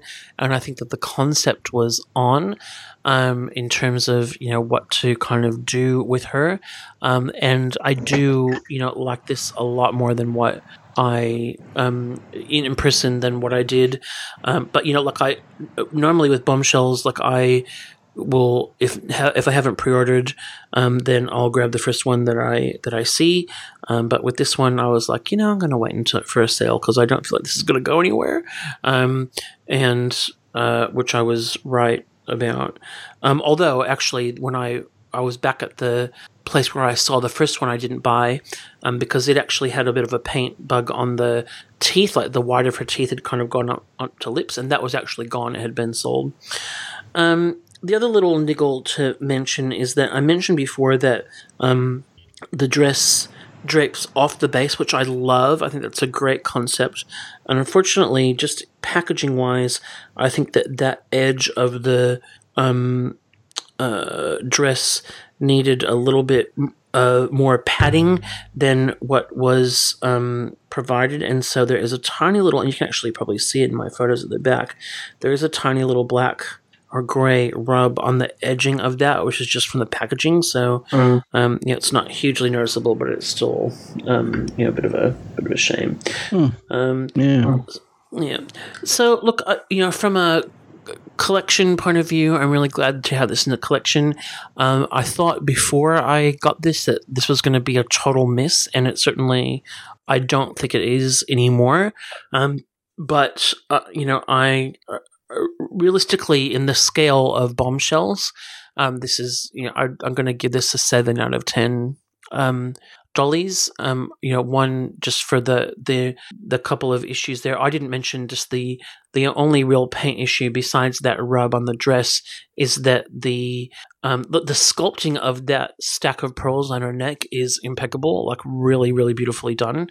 Um, but the paint hasn't quite lived up to it. There's a couple of little issues, particularly mm-hmm. at the back. So I'm going to lose a point for that, and I'm going to lose then two points just for the um, you know concept there with the torso because I think that that um, was not quite spot on and definitely not foolproof enough and um, has gone a bit wrong. So happy to have it. Mm. Um, you know, would would uh, I, I, think it's a completist piece. You know, it's not. It's unlikely to be that kind of piece that unless you just desperately love Vixen, I don't think it's going to be that thing that people are going to look at and go, "Oh wow, I've really got to have that." Um, but I'm glad that I've got it in my collection. You know, when you look at your um, left side photo, you you can actually see kind of it almost looks more like what they intended. Yeah. Where yeah, it's where it's been shaded under her armpit. Yep. Huh. Yeah. I, you know, this is gonna sound really crass, probably. I, I actually wish she wasn't as thin as she is. Um, huh. You know, that was something I loved early in the line. Is is the Wonder Woman is very.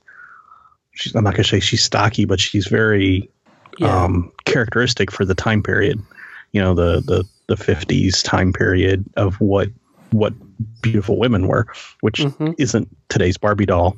Um, you know, really super thin. So I, I, wish they had went a little more towards that way with her, just just a little bit, because like in her shoulders and stuff, she looks a little too thin to me. But um, that's interesting. Like I said, I don't think that they've really carried that on with any of the other pieces, though. Have they? Like, I, I don't know. I think a couple of them they have, um, but but I don't know. For some reason, she's looking, and it, it may just be the way her shoulders look. Um, her, her shoulders just look really, really thin, like they're going to snap mm. off to me. oh dear. Oh, that's funny. Now you have the cover girl vixen too, right? I do. Maybe. I oh, do. Okay. Yep. Um.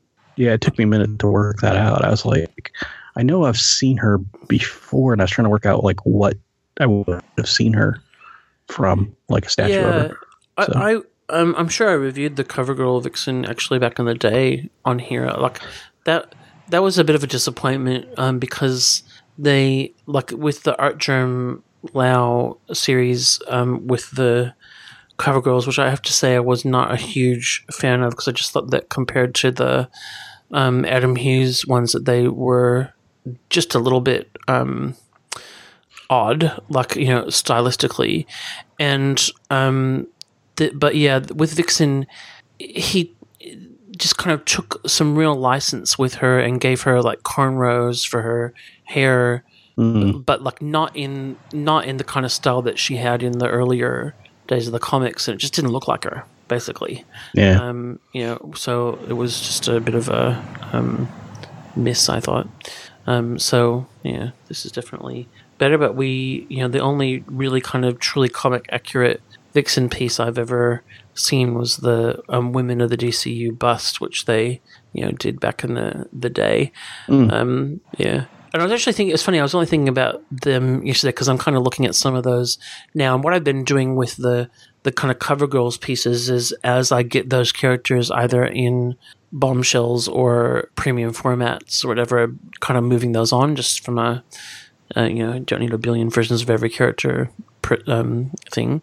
And um, the and I was thinking about the bus, which I um, really loved those Women of the DC Universe bus that they did for years, and we got some really you know, like we got characters like Phantom Lady and Jade and you know that sort of thing. And those days of getting those sort of characters in um, yeah, comic accurate versions of those characters in any kind of statue form just seem to be gone. Yeah, that's a nice one. A nice one. I, I, I think you're right though. I don't think that this will appeal to everyone, but no, I, I can. All right. It's almost like if they had taken the sparkly stuff and put it on those sides. Yes. So it looked more sheer. It probably would have worked a little yeah. more to what they wanted. It's really good looking, you know. Like, and so it, it, and the more that I look at it, the more that I I like that material and that finish, and I really wish that they had just continued it. Um, you know, the the whole way through. I think that would have been much much better. Well, thank you, thank you, Scotty, and we will be right back after this.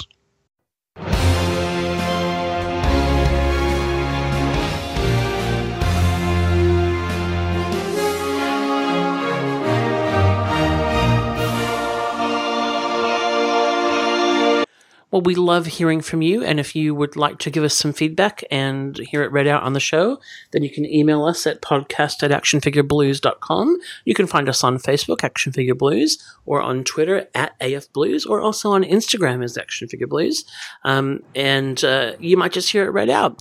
Um, and last week for our year in review show, we put out there um, for to ask you what your favorite picks of the year were. And these are a couple of tweets that came in after we recorded um, that John and Adam are going to read out. All right. Yeah, I'm going to read out one here from um, at Bo, B E A U underscore Cephas 86. And he says, That's a nearly impossible question. I'd be torn. Storm Collectibles Sub Zero, Mezco Punisher, and the NECA SDCC TMNT set. And I know some people would probably say that TMNT set was the coolest, but um, my pick, if I had been on last week, would have been that Mezco Punisher. Um, that's probably my favorite thing I got last year. And you know, I, I spent I spent three or four weeks reviewing it on on the website. So um, you know, I, it, it it it's one of those things when I took it out of the box, I definitely have to agree because that was kind of my first one of those, and um, just going through all the accessories and, and looking at the little bits and stuff, it, it it it was cool, and it really felt like a high end thing more than I expected. Very good. And Adam. Excellent. Um, I have a tweet from at Lost Ranger eighty seven who nominates the NECA Aliens and Predator 30th anniversary lines uh, and the large scale Predator Jungle Demon from NECA. Um, yeah, they were pretty good. I think most of the Aliens and Predator stuff, there was a fair bit of um, reuse in those lines as well, wasn't there? I, I think that. So we need Ben to tell us that. Yeah. you know, we um said uh, when at the end of the show we kind of talked about the companies that we hadn't actually talked about a lot um, in our best and uh, NECA was one where it came up a couple of times, um, but you know they are such consistent performers and they do um, they do such a good job overall. And if you're a fan of that line, like you know, one of the things that I really love about NECA is that that they understand collectors. They they know the things that people want. They will bring out the you know the particularly with the aliens and predators, the kind of little niche you know versions of. I think with predators they've kind of gone to making them up really, but um, still, like if you know they, they definitely um, have done a, done right by fans of that line. That's for sure. Um, we also, I'm I'm excited. I'm excited for next year. They're doing uh, Pan's Labyrinth stuff, which oh is very gosh. Hmm. I'm gonna have nightmares. I'm okay with that. Okay, yeah, fine. Um, we uh, got a new review on iTunes. It's a four star review. We do like it when it's five, um, but we have a chance to improve, boys. So listen, this is from LW0056 from the USA. Hi, LW. And uh, the title is Something That You Used to Do That I Can't Figure Out Why You Stopped Doing. Hmm. Okay. So, straight to the point here. I really wish you would go back to providing the information in the little drop down that shows the timestamps for the breaks between the topics. I listen to a lot of podcasts, so it was really great being able to see a sort of table of contents. I have zero interest in the opening banter.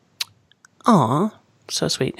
And there are some reviews and toys that you talk about that I don't care about. Having the option to move right to a stamp time to listen to the things that interest me is something that is sorely missed. Put that back in, and I'll give you the fifth star. Huh. Um. So the the reason that that isn't there anymore is that um, Apple has uh, been very begrudging in its tolerance of podcasts because they haven't worked out how to make money out of it. Um, and one of the ways that they, well, you know, one of the ways that they, it's it's kind of like the one thing that so far that Apple's tried to say, yeah, this isn't a thing anymore, that is still a thing and has become even more of a thing. Um, and uh, one of the ways that they have shown their begrudgance towards it is in GarageBand, which I used to use. Um, they've removed the podcast uh, support tool from that, and then also made like it, it still exists in an older version of GarageBand, but for a long time I could not get that to actually work in new ver- newer versions of um, the Mac OS, and so I moved to using something else. And one of the things features that I wasn't able to find in another tool was the marker. Um, and you know, I have actually done some research into that to work out how to try and replicate that somewhere else. And uh, I, it is something that um, I would love to work out how to do again. But uh, we thank you for your feedback. But I, you know, I happily put that in when I could, and if I can work out how to bring it back, Hmm. Right Listen after to the uh, banter. yeah, right after Apple reintroduced the three and a half mil. yeah, uh, like it's it's kind of interesting. Like I, I think um that you know historically it, it's not a it's not a secret that um that Apple you know did kind of uh try and kill podcasts basically um or ju- you know just kind of stop supporting it and it's just kind of really taken on this other life and so they've had to come back and actually start doing stuff and they've actually announced a um, some new tools and analytics and stuff that they're going to bring into podcasts um, next year, which will be the first time that they've done stuff for podcasts for ages. Um, the, they the podcast app in um, iOS 11, I actually find really clunky and hard to use, and thinking of trying to work out another pod feed because it's just annoying me so much. Um, so, yeah, and obviously they're not sponsors of our show, so. But um, look, thanks for that feedback, um, and thanks for you know your zero interest in us, and um, cheers.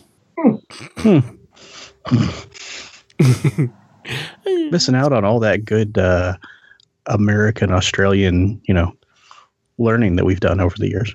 Absolutely missing out on us and the awesomeness that is us. Hello. Um, cool. But look, I you know uh, I will definitely continue to pursue trying to bring it back um, because I know that people did find that useful. I mean, it's coming into home improvement season for you guys, so um, you know, I expect some updates in the banter. Oh, I I, I I did my home improvement. I'll talk about it next time. Okay. Oh, Um, yeah, because now we've got to go to bed. Well, and you've got to have a, a have a day, and we have to go to bed. I might go back to bed for a little while. That's good. Fair enough. well, it was. Thank you so much for getting up super duper early to talk to us. It is much appreciated. well, I wouldn't, I wouldn't miss you guys if I got a chance to talk to you guys at all. So Yeah, I was like, yeah, it's early, but I'm going to do it. good on you. Very nice um, way to ring in the new year. Yeah, yeah. Happy New Year, guys. Uh, I am am now going to try and ignore the huge chocolate craving that I am suffering from right now, and not have any, and just go to bed. That's okay because Yay. Easter eggs will be in stores like any day now. We have I, I saw, I saw somebody post. They actually already are here. uh, Yes. yeah. because my my wife works, you know, in a as the head of a primary school, and she comes home every Christmas with like just a truckload of gifts, and the majority of it's chocolate and stuff, and we try to give we just you, give it away like as you know give it to the cleaner give it to people or whatever.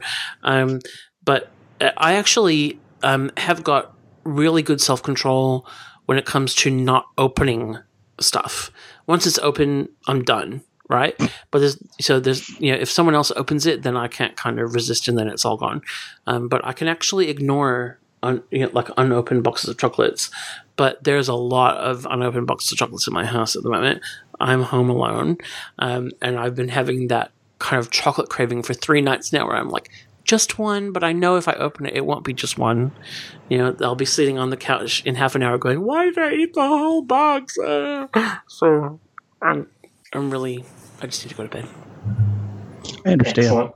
yeah but we should say goodbye first Okay. Bye bye. Happy New Year. Good night, nerds. The Action Figure Blues podcast can be found on iTunes and Stitcher Radio and can be downloaded direct from actionfigureblues.com. Wherever you listen, please take a moment to leave a positive rating and review to help others find our show. Our theme music is by Robert Crandall, our ad music is by Scott Holmes, the AFB logo is created by Nath Stones. We also have an active fan forum at afbforum.com where you can join with all the hosts of the podcast and many other collectors to discuss news, reviews, old lines, and trade and sell in a safe community. Please join us there. While you're at actionfigureblues.com, please check out our sponsors like Max Comics and Stuff, Loot Crate, Audible, and Gamefly. You can find us on Twitter at AFBlues, on Instagram at ActionFigureBlues, and on Facebook at facebook.com forward slash ActionFigureBlues. Thanks for listening.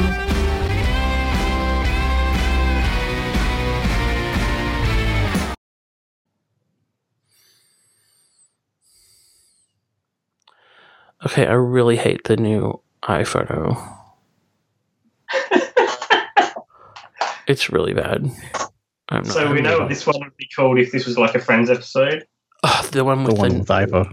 yeah, the one where Yeah. Scott hates the new iPhoto. Yeah, for sure. Yeah.